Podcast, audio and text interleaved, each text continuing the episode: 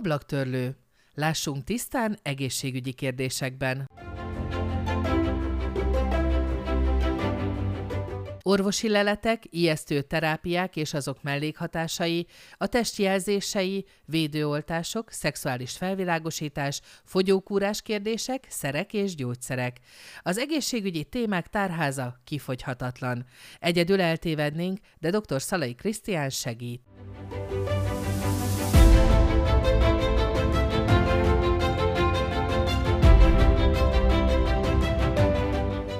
20 ezer megválaszolt kérdés online orvosként, 270 felvilágosító óra iskolákban, számos informáló cikk és több tucatnyi kérdező, akik szerint mindenkinek kellene egy ilyen magyarázódoki. Tartsanak velünk, Kérdezzenek, hallgassák meg az orvost, aki az ablaktörlő adásaiban rendszeresen beszél egészségügyi kérdésekről.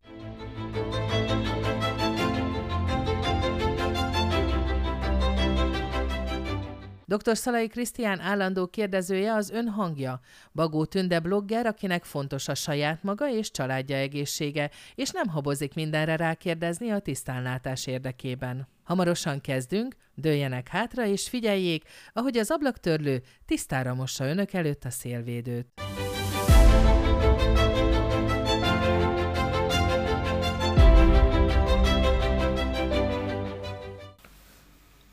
Üdvözlöm az Ablaktörlő egészségügyi podcast hallgatóit. Bagó Tünde vagyok, és Szalai Krisztián orvosférjemmel ma az allergiáról beszélgetünk. Szervusz Krisztián!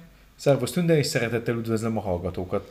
Az Ablaktörlő egészségügyi podcastot azért készítjük, mert abban szeretnénk segítséget nyújtani embertársainknak, hogy minél tovább maradjanak egészségesek, hogy egy preventív jellegű vizsgálatnál vagy kezdődő betegségnél világosabban lássák az orvosi folyamatokat. Ma az allergiáról lesz szó, amely lassan-lassan már népbetegségnek számít, hiszen talán egyetlen család sincs, ahol nincs allergiás, vagy ne lenne egy allergiás személy. Mi is így vagyunk ezzel, hiszen te is szenvedsz ettől, Krisztián. Igaz, hogy szerencsére még egy ilyen enyhébb változatban, de vannak akiknél azért egészen súlyos allergiás tünetek is felléphetnek. Úgy gondoltuk, hogy a tavasz közelettével, bár az allergia nem tipikusan csak egy tavaszi betegség, vagy nyári betegség, de ennek ellenére úgy gondoltuk, hogy most így a tavasz közelettével talán itt az ideje erről is beszélgetni egy kicsit. Azt szeretném, hogyha az leges legelején tisztáznánk egy nagyon-nagyon fontos kérdést. Mi is az allergia? Ahhoz, hogy ezt az egyszerű kérdést megválaszoljuk, ami egyébként nagyon fontos és nagyon jó kérdés, hiszen tényleg egy népbetegségről van szó, illetve olyan állapotról, ami nagyon-nagyon sok ember életét tudja megnehezíteni, tisztáznunk kell egy alapvető funkciót az, a mi saját immunrendszerünkben. Az allergia ugyanis nem más, mint az immunrendszerünk által adott kórosan erős válasz. Az immunrendszerünk úgy működik, hogy felismeri a bennünket körülvevő világból azt, ami, ami veszélyt jelent ránk, és ennek megfelelően próbál lépéseket tenni, ellenanyagokat termel, vagy olyan sejteket aktivál, ami el tud pusztítani vírussal fertőzött sejteket, stb. Az allergia az egy olyan korállapot, amikor ez az érzékelő mechanizmus, ez a reakció túl erős, túl, túl élesített. Azaz valamilyen amúgy a szervezetet nem veszélyeztető dolog, és ez nem csak kémiai anyag lehet egyébként, erről majd mondok példát, kivált egy olyan reakciót, aminek tünetei vannak, tehát egy túl erős védekező reakciót. Ezt nevezzük allergiának. Elsőként azt szeretném, hogyha tisztáznánk egy alapvető kérdést, hogy mi a különbség az allergia, az intolerancia és az autoimmun betegség között? Ugyanis azt hiszem, hogy van egy kis keveredés, jó magam sem tudom teljesen elkülöníteni, hogy hova kell sorolni például azokat a, az olyan ö, allergiásnak, sokszor allergiásnak kikiáltott betegségeket, mint a lisztérzékenység, vagy hova kell sorolni a laktózérzékenységet. Nyilván nem ugyanabba a kategóriába, ahova a porallergiát vagy a macskaszőr allergiát. Tisztázzuk egy picit ezek, ezt a három kört? Igen. Az intolerancia szó az azt jelenti, hogy valami anyagot, valami a szervezetbe bekerülő anyagot a szervezet nem tud megfelelően kezelni, lebontani vagy felé használni, de ez nem az immunrendszer problémája. Az általad kérdezett tej cukor érzékenység, tehát a laktóz intolerancia, az erre egy példa. A laktóz az egy olyan molekula, ami két cukormolekulából áll, ugye a tehén tejben, meg hát sok állat tejében található. És az emberek egy részében nincs meg az az enzim, ami ezt a kettős cukrot ketté vágja két egyszerű cukorra, amit aztán, ami fel tud szívódni és tud hasznosulni. A, Tulajdonképpen akkor ez egy intolerancia, ez egy intolerancia. és nem allergia. Pontosan. Ez egy, ez egy intolerancia, mert hiányzik ezekből az emberekből ez az enzim, de ez nem az immunrendszer túlműködése miatt van. Miközben az allergiánál az immunrendszer túlműködéséről Így van. Beszélünk. Az allergia az egy kóros reakció, valamilyen uh, külső anyag vagy hatásra kialakuló túlzott immunválasz. Például a, a... Például a gluténérzékenység, vagy a macskaszőr allergia, vagy egy e, pollenallergia, amikor van valami kémiai anyag, ami kivált egy ilyen túlérzékeny kóros reakciót.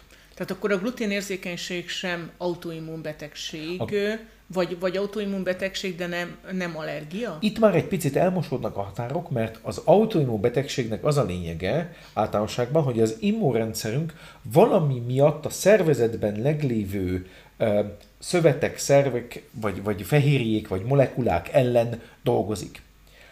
A glutén érzékenység egy picit olyan átmenet a kettő között, mert ott van egy külső anyag, a glutén, ugye, ami például a gabonafélékben, a búzában van, a fehérje, ami kivált egy ilyen reakciót, egy túlérzékeny autoimmun reakciót, ami aztán károsítani fogja a szervezet szöveteit is. Tehát itt egymásra épül két folyamat. Ugye ez azért nagyon veszélyes, ez a cöliákiának is hívják ezt a betegséget, vagy glutén eh, asszociált enteropátia, vagy glutén, sok neve van ennek a betegségnek, vagy lisztérzékenység, ugye ez a hétköznapi, mert ez nem csak arról szól, hogy amíg bevesszük azt az anyagot, itt jelen esetben a lisztet, akkor ott valami kellemetlen dolog történik, hanem itt már tovább tud menni, itt maga a szervezet is károsodik, tehát a bérrendszert ez károsítani tudja. Ezért nagyon fontos például, ezt hozni is akartam példának, hogy a, a glutén érzékenyeknél nagyon-nagyon fontos ennek még a csírájában való kikerülése is. Tehát még, még egy, egy olyan edény, amiben a hagyományos liszttel főznek, még azt se szabad használniuk. Igen. Ugye az autoimmunbetegség pedig összefoglalva az egy olyan ö, probléma, például egy pajzsmirigy autoimmunbetegség, a Bazadov Graves score, amikor a képződik a szervezetben egy fehérje, egy kóros antitest, ami megtámadja a szervezetet, de ez függetlenül attól, hogy bekövetkezette valami külső hatás. Ha jól értem, akkor ugye az allergia az igazából az immunrendszerünkkel van összefüggésben, és ezért, ezt azt olvastam korábban egy érdekes cikkben, hogy, hogy ha az immunrendszerben, tehát az immunrendszer kialakulásakor lesz valaki allergiás, tehát egy gyerek mondjuk, vagy, vagy kisebb, fiatal korban, akkor ott nagyobb esélye van ebből, nagyobb esély van a gyógyulásra, míg idősebb korban lesz valaki allergiás, akkor kisebb az esélye arra, hogy a tünetek elmaradjanak, külső beavatkozás nélkül. Ebben sok igazság van, ugye itt, itt definiálni kell a gyógyulás szót ebben a kontextusban, hiszen itt a gyógyulást én úgy értem, hogy tünetmentessé válik valaki. Tehát lehet, hogy megtörténik ez a kóros reakció, de nem vált ki már olyan olyan érzékeny eh, hatást a szervezetre. Igen, valóban a gyerekkori, ugye sokszor halljuk azt, hogy kinőtte a gyerek az allergiáját. Ez igen, ebben van igazság, hogy ezen az immunrendszer is egy plastikus valami, aminek adaptálódni tud. Tehát, hogyha ha kellő tehát túl korán kiskorban valami hatás éri, akkor tud ahhoz alkalmazkodni. Még egy felnőtt korban meglévő kialakuló allergia, az nem feltétlenül múlik el az idő előre haladtával. Persze természetesen itt is lehetnek eltérések, hogyha valami nagyon súlyos, például egy, egy földi mogyoró allergia, ami, ami halálos is tud lenni akár, az, az nem fog elmúlni attól, hogy az ember idősödik. Értem. És hogyha az immunrendszerre gondolok, akkor, és annak a problémáira gondolok, akkor, akkor az is lehet, hogy az allergia az azért alakul ki, mert esetleg az immunrendszer éppen gyengébb, vagy, vagy valami rosszul működik? Vagy ez egy teljesen téves? Én úgy gondolom, hogy itt nincsen összefüggés. Tehát ez nem arról van szó, hogy az immunrendszer mondjuk le van foglalva egy fertőző betegséggel, és akkor mellette jön valami. Elméletileg ezt sem lehet kizárni, de ezt nem tartom valószínűleg. Ugye itt az allergiánál a, az immunrendszernek a túlérzékenysége az, a, az az alapja a problémának, de nem feltétlenül az okozza a tüneteket, hiszen a ne, ez, ugye itt, mondta, itt van a különbség egy autoimmunbetegség és egy, egy allergia között, mert egy autoimmunbetegségben az okozza a tüneteket, a mérhető vagy valami módon előjövő panaszokat, hogy az immunrendszer a saját szervezete ellen dolgozik.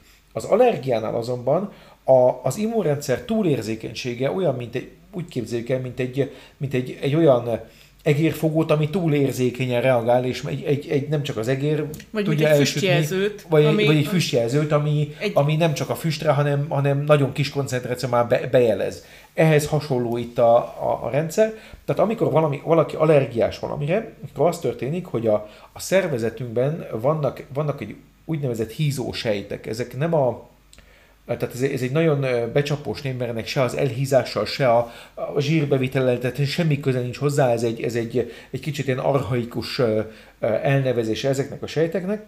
Ezekben a sejtekben van egy anyag, ami, ami tárolódik, amit ezek a sejtek gyártanak, ezt úgy hívjuk, hogy hisztamin. Tehát van még egy-két más ilyen biológiai aktív anyag bennük, és amikor valaki allergiás lesz, akkor ezekből a hízósejtekből túlzott mértékben szabadul fel ez az anyag. És ez a kémiai anyag, ez a hisztamin, meg még néhány más molekula váltja ki az allergiára jellemző tüneteket. És itt nagyon fontos azt megtudni, hogy tulajdonképpen annak függvényében, hogy mire vagyunk allergiásak, ott lesznek a tünetek, de, de ezek egy, ez egy hasonló kör. Tehát például mondok egy példát, ha valaki mondjuk pollenallergiás, vagy virágporallergiás, ugye a virágpor az, az a levegőben terjed. Tehát ami, ahol azzal érintkezünk, a szemünk, az ornyálkahártya, ott jelenik meg ez a túlzott hisztamin felszabadulás, és ott lesznek a tünetek viszketés, bepirosodás, ez értágító hatású hisztamin, um, fokozott váladékképződés, tehát könnyezés, orfolyás, ezért ott jelentkezik. Ha valaki mondjuk fémérzékeny, mondjuk nikkelérzékeny, ugye a nikkel az, az ékszerekben anyagként jelen van, akkor nyilván ott lesz a, a probléma, ahol ezzel a bőre érintkezik. Tehát mondjuk a klasszikusan ugye a karkötőnek, vagy egy piercingnek megfelelő helyen, vagy egy fülbevalónak megfelelő helyen. Tehát tulajdonképpen itt a, a folyamat mindenhol ugyanaz történik, csak a, a helyi hatás. Úgy hívják ezt, hogy az allergén, amivel mi találkozunk, ott történik meg az allergiás reakció. Jó sokféle allergiát emlegettünk, de azért egy picit lehet ezeket csoportosítani, hogy mikre is lehetünk allergiásak?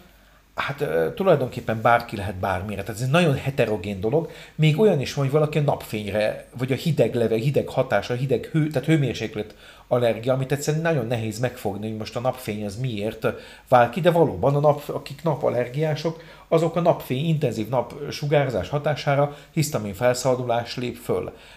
Ha valaki mondjuk egy, egy az eperben lévő, tehát egy kis fehérjére érzékeny, akkor, akkor ha epre teszik, akkor a gyomrában lesznek allergiás tehát, tehát hasmenést, hányinger, diszkomfortérzést okoz. Tehát tulajdonképpen az allergia az, az egy nagyon szinte végtelen dolog, és ugye manapság ezt, ezt már tudjuk, de hát ugye ez nem most jelentek meg ezek a betegségek, csak eddig nem tudtak róla. Cénanáthának hívták ugye ezt régebben ezt a betegséget. Erre akartam egy kicsit rátérni, hogy, hogy vannak azok az allergiák, amelyek, vagy azok a dolgok, amelyekre allergiásak lehetünk, a szezonálisak.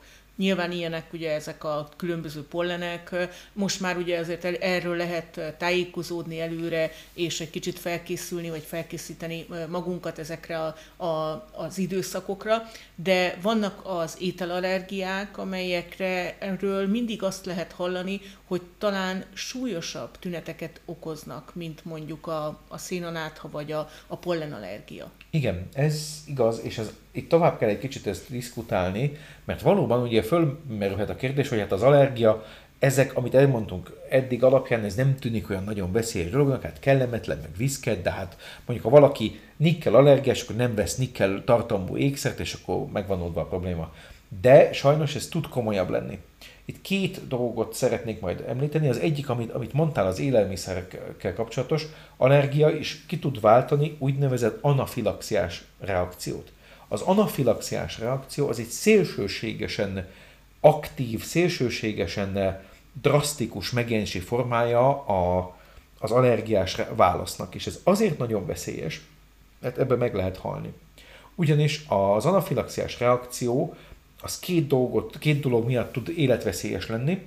Az egyik, hogy egy olyan nagy mennyiségű hisztamin kerül, és egyéb más anyagok kerülnek be a vérkeringésbe, amik nagyon hatásos, értágító hatások, tehát lezuhan a vérnyomás, tehát egy keringés összeomlás, egy, egy sokkos állapotot vált ki, vagy pedig a GG-nek, a, ahol ugye a GG-nek olyan a felépítése, hogy ahol, amivel ugye beszélünk, ugye a hangszalagok, az ott beszűkül a gége, és hát nyilván úgy tudunk beszélni, hogy a hangszalagok egy kis időre elzárják a levegő kirendeset, megrezegtetik, stb. stb. És itt, ha valaki anafilaxiás reakciót kap, vagy sokkot kap, akkor ez a lágyszövet, ami itt a gégében van, ez annyira meg tud duzzadni, hogy elzárja a légutakat, tehát elzárja a gégét. Azaz egy anafilaxiás sokba megfulladhat valaki. És ilyenkor van egy életmentő beavatkozás, amit, amit, amit meg kellene mindenkinek tanulni, begyakorolni, bár ezt el tudom képzelni, ennek a megszervezése kicsit nehéz lenne ennek a megtanítása, ez a gégemetszés. Ugye a gégemetszésnek az a lényege, hogy a, azt ki tudjuk magunkon is tapintani, hogy ahol a, az Ádám csutkánk van, ugye az a, a pajsporc, tehát az a gége, gége az több porcból áll, és a két ilyen feltűnően nagy porc, az a pajsporc, ami egy ilyen szöget bezáróan tapintható, és alatta van, hogyha oda nyúlunk óvatosan, van egy kisebb, puhább terület, és alatta megint van egy porc. És a kettő között ebbe puha szalagot, ezt át lehet vágni. És ez a gégemetszésnek a lényege. Tehát ez a, azt kell anatómiailag tudni, hogy ez a puhább por, kötőszövetes szalag, ami a parsporc és az alatta lévő gyűrűporc között van, ez a hangszalagok síkja alatt van. Tehát, ha itt ütünk egy lukat a, tulajdonképpen a légcsövön, akkor a levegő a, be tud jutni, mert a, az elzáró rész e fölött van. Most ugye ezt nyilván nagyon könnyű elmondani, én nagyon hálás vagyok a sorsnak, hogy még soha nem kellett ilyen gégemetszést végeznem, mert nyilván ez egy rettentően ijesztő helyzet, hogy valaki fuldoklik, és, és valamit kell csinálni, de ilyenkor akár egy, egy, egy bármivel, ami, aminek hegye vagy éle van, ezt be lehet szakítani ezt a bőrt és ott a, a, ezt a porcot, porc alatti kötőszövetet, és ez életmentő tud lenni. Ilyenkor jó, hogyha van nálunk egy golyóstól például, mert a tollnak a hüvelyét ilyenkor, tehát kivesszük belőle a, a, a, az író részt, és az a csövet így beletesszük ebbe a lyukba, mert ha ütünk ott egy lyukat, akkor a, a, a szövetek rugalmassága azt elzárja. Tehát az önmagában nem elég, oda kell valami egy cső, ami ezt nyitva tartja. És ezért például egy töltőtoll az, az életmentő lehet. Megjegyzem, hogy ezért van az, biztos mindenki látott már ilyet, hogy az egyszerű kis ilyen golyós tollak, amiket lehet venni ilyen csomagba, ilyen kék színű, ilyen kis sapkájuk van, hogy miért van a a, a sapkán egy ilyen négyzet alakú luk, tehát hogyha megnézed felülről, akkor ez nem zárt, hanem ezen van egy kis rács és lyukas. Azért, mert hogyha ezt egy gyerek aspirálja, tehát félrenyeli, akkor azon a kis réseken tud átmenni a levegő addig, amíg ki nem veszik onnan. Oh. Tehát ez egy nagyon egyszerű, apró dolog, de mégis egy, egy életmentő tud lenni.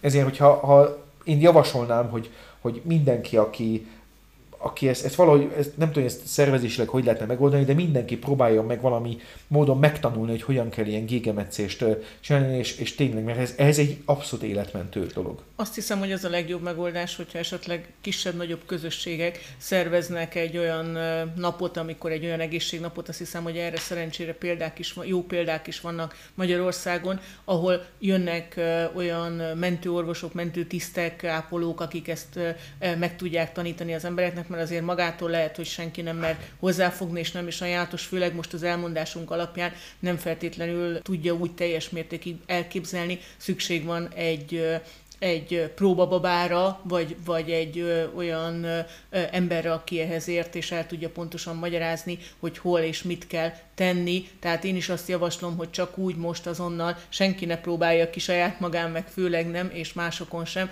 addig, amíg esetleg egy hozzá nem értő meg nem mutatta teljes egészében. De egyetértünk szerintem ezt már fiatal korban kellene tanítani mindenkinek, mint ahogy az első segélynyújtás a, a, a autóvezetésnél is megvan. Megjegyzem, lehet, hogy ott már azért erre van példa. Mm. Ha jól tudom, például a pedagógusok esetében azért van ö, erre kiképzés Igen. az ilyen jellegű ö, dolgokra az iskolákban. Most szerencsére van egy másik dolog, ami, ami hát ugye ezt, egy, ezt tényleg egy olyan kollega tudná részletesebben megválaszolni, aki, aki még sürgősségi orvost annal foglalkozik, hogy melyik a, melyik a, a hatékonyabb, mert van egy olyan dolog, amit a pedagógusoknál ez van is, ha jól tudom, amikor valaki allergiás rohamot kap, de még nem anafilaxia, de afelé halad, akkor hogyha adrenalint, tehát, tehát a mellékvese hormon, az az ami a mellékvesénk az egyik által termelt stresszhormon, ha adrenalint juttatunk be a szervezetbe, akkor ez nagyon erős érösszehúzó, tehát ez mindenfélét tud okozni, vérnyomás emelkedést, meg fokozza a szívritmus, tehát ez itt tényleg egy összetett hatásanyag, viszont itt egy kezdődő anafilaxiás reakcióban a, ez az érösszehúzó hatás meg tudja akadályozni, hogy ez a gége ödéma, tehát ez a gége vizenyő, ez kialakuljon. Tehát valóban ezért is nagyon jó dolognak tartom, hogyha valaki allergiás, például egy méhcsípésre, mint például én, nem rossz az, hogyha van valakinél egy ilyen, egy ilyen kis tollszerű készlettel kapható termék, most neveket nem mondhatok ki, de, de nyilván ezt egy gyógyszerész meg tudja mondani, hogy ez nem hátrány, ha valakinél van egy ilyen, egy ilyen előre töltött fecskendő, amiben ott van az adrenalin, ami most arról diskutáltunk, hogy ha valakinek szívbetegsége van és kap egy ilyet, akkor hogyha mondjuk okoz egy ritmuszavar, de ha, ha nem kapja meg, akkor meg biztosan megfullad. Tehát úgy gondolom, hogy itt ez már olyan sürgősségi reakció, amikor, amikor ez, ez prioritást élvez, mint az esetleges mellékhatások. Megemlítettük, hogy mikor alakulhat ki ez az anafilaxiás sok milyen allergiák esetében? Ez, ez gyakorlatilag bármelyiknél. Érdekes módon, tehát mondjuk egy, egy pollenallergia, ritkán, de, de előfordulhat. Tehát ez egy, ez egy szép, és nyilván itt, itt van egy, egy ilyen um, jelenség, hogy minél több az allergén, annál erősebb a választ. Bár ugye pont az allergiának van egy olyan típusa, aminek most a nevével nem terhelem a hallgatókat, ami már dózis független. Tehát egy, egy olyan dolog, hogy már egy kis adag anyag is kiválthatja, másoknál pedig minél több a, az allergén, annál erősebb a válasz. Tehát eh, gyakorlatilag bármi ki tud provokálni egy anafilaxiás reakciót, bár hála Istennek ezek azért ritkák. Elmúlik-e magától az allergia?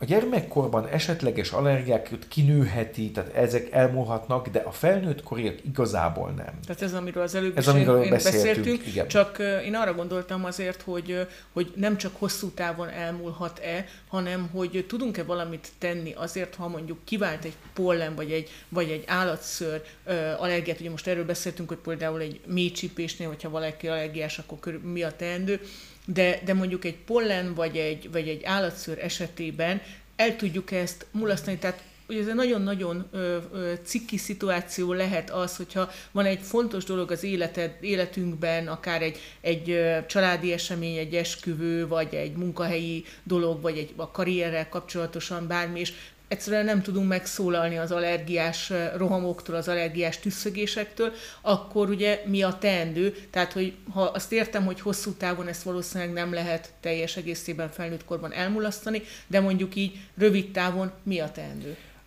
Szerencsére sok lehetősége van. Ugye az akut terápiája ennek a hisztamin blokkolása, tehát a hisztamin nevű molekulának azok receptorokon hatnak, egy csomó allergiás tabletta, ami akár recept nélkül is kapható, ezek ezt a hisztaminnak az egyik receptorát gátolják. Ezek meg tudják szüntetni ezeket a tüneteket néhány napnyi szedés után.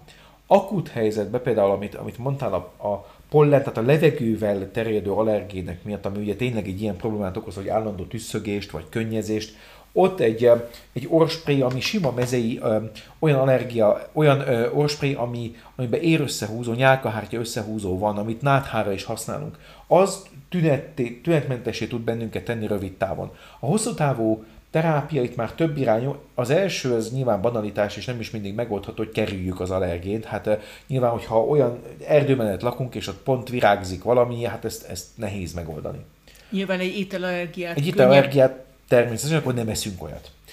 Itt is van azért egy kis meglepetés, mert, mert ha, ha az ember megnéz uh, ilyen becsomagolt, készenvett dolgokat, mondjuk például csokoládét, akár bármit, akkor ilyen hangya betűkkel oda van írva, hogy nyomokban szóját tartalmazhat, nyomokban ezt tart. Tehát azért nyilván itt az élelmiszer alapanyag, az élelmiszer gyártásban lehetnek ilyen hiányosságok, hogy, hogy sajnos mégis van benne valami, ami, aminek nem kéne lennie. Egy újabb lehetőség, vagy egy következő lehetőség, ami hosszadalmas, viszont eredményes tud lenni, az úgynevezett deszenzibilizálás. Ez azt jelenti, hogy ha nagyon kis dózisban adagolunk valamit, ami amúgy allergiát vált ki, mondjuk a méhcsípésben a méh által bejutatott méreganyag egy nagyon kis dózisát, állandóan, akkor szép lassan az immunrendszerünket hozzá tudjuk ehhez szoktatni. Ennek a deszenzibilizálási folyamatnak vannak injekciós változatai, vannak ilyen szopogatós, tablettás változatai, de azt tudni kell róluk, hogy éveken át kell ezt használni, amire elkezd hatni. Azt mondják az allergológusok, hogy ez egy működőképes dolog, és érdemes vele foglalkozni, de, de az tényleg türelem kell, tehát tényleg hár, mondjuk két-három éven át kell ezt a kis dózisú adagolást csinálni, adni, és akkor, akkor meg lesz az eredménye hogy ez tényleg mennyire megbízható és mennyire hosszú távú, hát itt, itt, itt azért megoszlanak a vélemények. És akár ez alatt a terápia alatt is lehetnek allergiás tünetek, csak kisebb mértékben? Tehát el kell viselni három évig is mondjuk az allergiás tüneteket? Elméletileg nem, mert ez annyira kis dózis, hogy nem, nem üti át az inger küszöböt, hogy így mondjam, de valóban nagyon jogos a kérdés, hogy mi van akkor, hogyha valaki szedi a deszenzibilizáló injekciót, és közben megcsípi egy méh. Tehát, hogy akkor az növeli -e egy kicsit esetleg az allergiás hatást? Valószínűleg nem. De ez, ez erre nincsen, nincsen elég adat, tehát ez, ez problémás. Van egy mm, érdekes kérdés, amelyet az egyik hallgatónk vetett föl, hogy örökölhető-e az allergia? A hajlam igen konkrétan, ugye, mivel nem tudjuk, hogy mi okozza az allergiát, tehát pontosan mi az a, az a faktor, ami miatt túlérzékeny az immunrendszer, az ismert tény, hogy például a cöliákiások esetében, a, a, ha a családi halmozódás van, akkor tehát a hajlam öröklődik, igen. Tehát ebből a szempontból igen, közvetlenül azt százszázalékosan megmondani, hogy ha én mélycsipés allergiás vagyok, akkor a gyerekem is az lesz, nehéz. Valószínűleg igen egyébként, például pont a saját példám, mert mind a két szülőm is méh allergiás volt, illetve hát apukám még most is az, és ezért valószínűleg a hajlam valami módon örökölhető. Értem. És hallani lehet még egy ilyen érdekes dolgot, hogy van, vagy előfordulhat keresztallergia. Tehát, hogy, hogy például olyan, hogy, hogy bizonyos panaszok felerősödnek, olyankor is, amikor semmilyen jel nem mutat arra, hogy van egy ilyen allergéna a közelünkben, és, és kiderül, hogy ezt egy valamilyen másik ö, ö, allergia okozza, valami olyan, ami, olyan, ami ennek a kémiai összetétele nagyon hasonló. És ilyen, ilyenekre mondják ezt, mint például, hogy a parlagfű és a paradicsom, vagy a nyírfa, a dió, mogyoró, esetleg a fűfélék a rozsral és a szójával. Te hallottál már erről? Igen, ennek a keresztallergiának az a lényege, hogy a molekula, a, ugye ezek az immunrendszerünk azért nagyon érzékeny, de nem tud bizonyos esetekben minden molekulát külön megkülönböztetni. Tehát ha vannak úgynevezett közös epitópok, tehát közös részecskék, a, a, az adott, hogy ezek a fehérjék, ezek nagyméretű molekulák. Ha vannak közös aminosav sorrendek, tehát vagy közös olyan háromdimenziós szerkezete a, a molekulák, két fehérje molekulák, ami mondjuk a dióba, meg a mogyoróba, vagy a dióba, meg a, vagy a, vagy a paradicsomba um, és a paragfűben megvan, akkor simán előfordulhat, hogy az immunrendszer idézőjelben tévesen veszi észre ezt. Tehát ez az úgynevezett keresztreakció, igen, ez, ez lehetséges. Előfordulhat, hogy nem egészen tudjuk azt meghatározni, hogy mire is vagyunk allergiásak. Ebben segíthetnek ugye az allergológusok és a különböző tesztek. Te mit gondolsz, melyik az, amelyik a legbiztosabban és a legbiztonságosabban mutatja ki a mi allergiánkat? Itt legalább két módszert kell megemlítenünk. Az egyik az úgynevezett bőrteszt, vagy prick-teszt, aminek az a lényege, a bőrünkben is ott vannak a, az immunsejtek, tehát az immunrendszerünknek a bőr az egy nagyon fontos védelmi vonalunk, hogy ki lehet vonni ugye nagyon sok anyagból azt a molekulát, ami kiváltja az allergiás reakciót, és ezt egy nagyon-nagyon pici, ilyen kis lándzsa-szerű kis eszközkével megkarcolják vele a bőrt, és az a felső rétegébe bejut ez az anyag, és ott kivált egy, egy helyi piros viszkető reakciót, ez a bőrteszt. Itt ugye egy rutin teszt csomagban mondjuk a leggyakoribb 20-40 allergia ott, allergén ott van, tehát mondjuk a házi por, a macskaszőr, a parlagfű, meg még, tehát viszonylag sok. Ezzel már egész jól elle, be lehet lőni a, a leggyakoribb allergén hatásokat. És ennél van egy még érzékenyebb módszer, az úgynevezett immunglobulin E-tesztmérés. Ugye a, az immunglobulinok azok a, az egyik fajta fehérvérsejt, a plazmasejtek által termelt molekulák. És a fő hatásuk az, vagy a fő feladatuk az, hogy valamilyen anyagot neutralizáljanak. ez egy, egy fehérje általában, amit, vagy valamilyen molekula, amit megfognak, és onnantól kezdve kivonják a forgalomból. Ennél ez bonyolultabb, de első körben elegendő. És az immunglobulinok egyik típusa az az immunoglobulin E molekula osztály, ami nagyon jellegzetes, hogy allergiás megbetegedésekként egy adott célirányos immunglobulin E, mondjuk a parlagfű ellen megemelkedik a vérben. És ezt a mai labortechnika már precízen tudja szűrni, hogy megjelenik-e valamilyen ellenanyag, így immunglobulin E molekula valami ellen, és akkor azt, azt ki tudja mutatni a labor, hogy pontosan melyikre. Értem.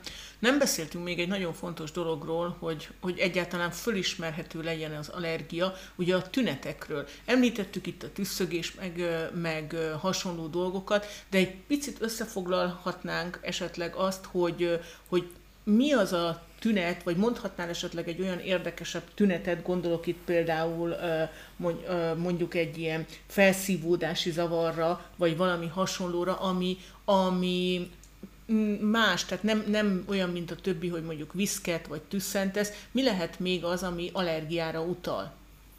Hát ugye ez annak függvénye, hogy milyen, milyen anyagra vagyunk allergiásak, és ez hol kerül be a szervezetbe. Ugye az általános, nagyon gyakori tünetek, ugye ezt úgy is hívják ezt, hogy ugye ahol érintkezünk, tehát egy kontakt felületen, tehát mondjuk a, a, a klasszikus tünetek tényleg a tüsszen, tüsszögés, az orrfolyás, a szemkipírosodás, de például ugye az úgynevezett csalánkiütés, ugye ez egy, tehát nem, nem a csaláncsípésről beszélünk, hanem ez egy uh, bőrgyógyászati uh, probléma. Ugye ez egy, úgy hívják, hogy kontakt dermatitis, tehát egy a kontakt, ugye azt jelenti, hogy érintkezés, a dermatitis pedig a bőrgyulladás általánosságban. Tehát, hogyha valamilyen felület egy érintkezik a bőrünkkel, amit nem tolerál a szervezet, akkor ott az érintkezés felületén alakul ki egy, egy akár nedvedző, akár nagyon viszkető, vöröskülődő, kisebződő terület. Ilyen például az ekcéma? Ilyen például az ekcéma, igen. Például nagyon klasszikus az ember kezén, ugye ha valami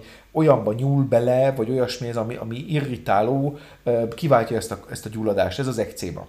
Vagy például ugye a tápcsatornában, ugye a cöliákia, mint, mint um, allergiás és autoimmun ilyen közös betegség, ugye ott nagyon profúz, nagyon intenzív tünetek jelennek meg, ugye a hasmenés, felpuffadás, görcsölés, hányinger, tehát ami elsőre nem gondolnánk, hogy ez egy allergiás probléma. És van még egy dolog, ami ugye ez, amit eddig elmondtunk, ugye a hallgató számára is nyilván világos, hogy ez egy akut valami, tehát oda jön a, az allergén, az érintkezik velünk, és akkor erre történik valami. A kérdés az, hogy ez át tud-e fordulni egy krónikus folyamatba. És sajnos igen, és itt kezdődnek a problémás dolgok. Például? Például a tüdőben, ugye ilyen, tehát gondoljunk bele, hogy amikor hát a, a levegő ugye állandóan az, az életfontosságú, tehát hogyha valamilyen allergén állandóan ott van, ami, amit belélegzünk, akkor az előbb-utóbb valami krónikus dolgot fog csinálni, mégpedig azt fogja csinálni, hogy a, a tüdőszövetben a tüdőnk úgy működik, tehát ahhoz, hogy a mi tüdőnk jól tudjon működni, ahhoz elengedhetetlen, hogy a tüdőszövetnek egy fajta normális rugalmassága, ruganyossága legyen. Ugyanis amikor mi belélegzünk, normálisan ülünk és itt lélegzünk, tehát nem egy erőltetett sportolás közbeni nagy volumenű légzésről, hanem a normál nyugalmi légzés, akkor ugye a, kitágulnak a bordaközi izmok, összehúzik, és belélegzünk. A kilégzés viszont sport, tehát egy passzív folyamat. A tüdőszövet a saját ruganyossága folytán húzódik össze, és préseli ki magába a levegőt. Na most ennek az, az azért, ez, ez kell ahhoz, hogy a tüdőszövetnek egy, egy normális kötőszövetes szerkezete legyen. Ez volt a háttér. Ha valaki allergiás, egy, egy állandó a légutakat, tehát a tüdőszövetet érintő allergia van, ugye ez a szénagyűjtők betegsége, vagy a farmer tüdő, ilyeneket hívták, vagy a galambtenyésztők betegsége, mert a galambürülékben is lehetnek ilyen dolgok, amik allergén hatások. Állandóan éveken át irritálja a tüdőt, és az történik, hogy a tüdőben lévő hízósejtek, akkor nem csak azt csinálják, hogy kiadják magukból azt a hisztamint, és akkor ott probléma jelentkezik, valamilyen légzési nehézetettség, hanem a tüdőszövetben lévő kötőszöveti sejteket elkezdik arra provokálni, hogy azok szaporodjanak, és tö- kötőszövetet termeljenek. Azaz a tüdő szövete átépül szép lassan egy ilyen kötőszövetes, keményebb, szívósabb tüdőszövetté. Azaz a tüdőnek szép orvosi kifejezés, az elaszticitása, tehát ez a ruganyossága, ez megszűnik. És ez odáig fog fajulni, hogy egy idült légzési elégtelenség alakul ki, mert ez a tüdő nem reagál jól, nem működik jól, és ez idülten megterheli a szívet, tehát ez bele fog folyni, egy, úgy hívják ezt, hogy egy krónikus, restriktív tüdőbetegségbe. Tehát ez tönkre megy a tüdő, és a tönkrement tüdő pedig tönkreteszi a szívet is. Tehát az, az allergia az ezért tud nagyon veszélyes lenni hosszú távon, és ráadásul, ha már ez a kötőszövetes átépülő folyamat, meg fibrózis a neve, ha ez már megindult, ezt nem lehet megállítani. Tehát erre mondjuk, mondjak egy, egy másik példát, ami, ami nem allergiás, bár hasonló eredetű, és hála Istennek nagyon ritkán fordul manapság már elő, de egy ideig nagyon problémás betegség volt. Volt egy Gramoxon nevű, talán, szerintem kivonták már a forgalomba, egy gyomírtószer. Egy nagyon hatékony gyomírtószer. És nagyon sokan haltak meg Gramoxon mérgezésbe úgy, ugyanis ez, ezek nagyon szörnyű balesetek voltak, mert sok felelőtlen uh, szülő a, ezt a, a folyadékot, ez egy folyadék, mondjuk egy, egy, egy narancsos üvegbe, vagy kólás üvegbe tette le a pincébe. Csak egy kisgyerek belekortyolt. Vagy akár véletlen. És a gramoxonnak egy nagyon jellegzetes hatása, hogy visszafordíthatatlan tüdőfibrózis, tehát ilyen kötőszövetes átépülést okoz. Megállíthatatlan. Tehát aki gramoxont megissza egy adott dózis fölött, az, az a saját tüdébe fog belefulladni mert, és, és nem lehet vele mit csinálni. Ugyanez, nyilván ez egy, ez egy drasztikus dolog, egy, egy szína gyűjtők tüdeje, vagy egy galamtenyésztő tüdő, vagy egy farmer tüdő, az ugyanez, csak lassabb és időben elhat, el, el húzódó folyamat. Annyit lehet tenni, először is nyilván, ha ez valakibe kiderül, hogy van már egy ilyen meg betegsége, akkor abba hagyni az antigén bevitel, tehát, tehát váltson munkát, vagy hagyja abba a galamtenyésztést, és szteroidokkal, tehát le lehet egy kicsit lassítani ezt a folyamatot, de meggyógyítani ezt már nem lehet. Tehát az allergia az, az hosszú távon veszélyes tud lenni.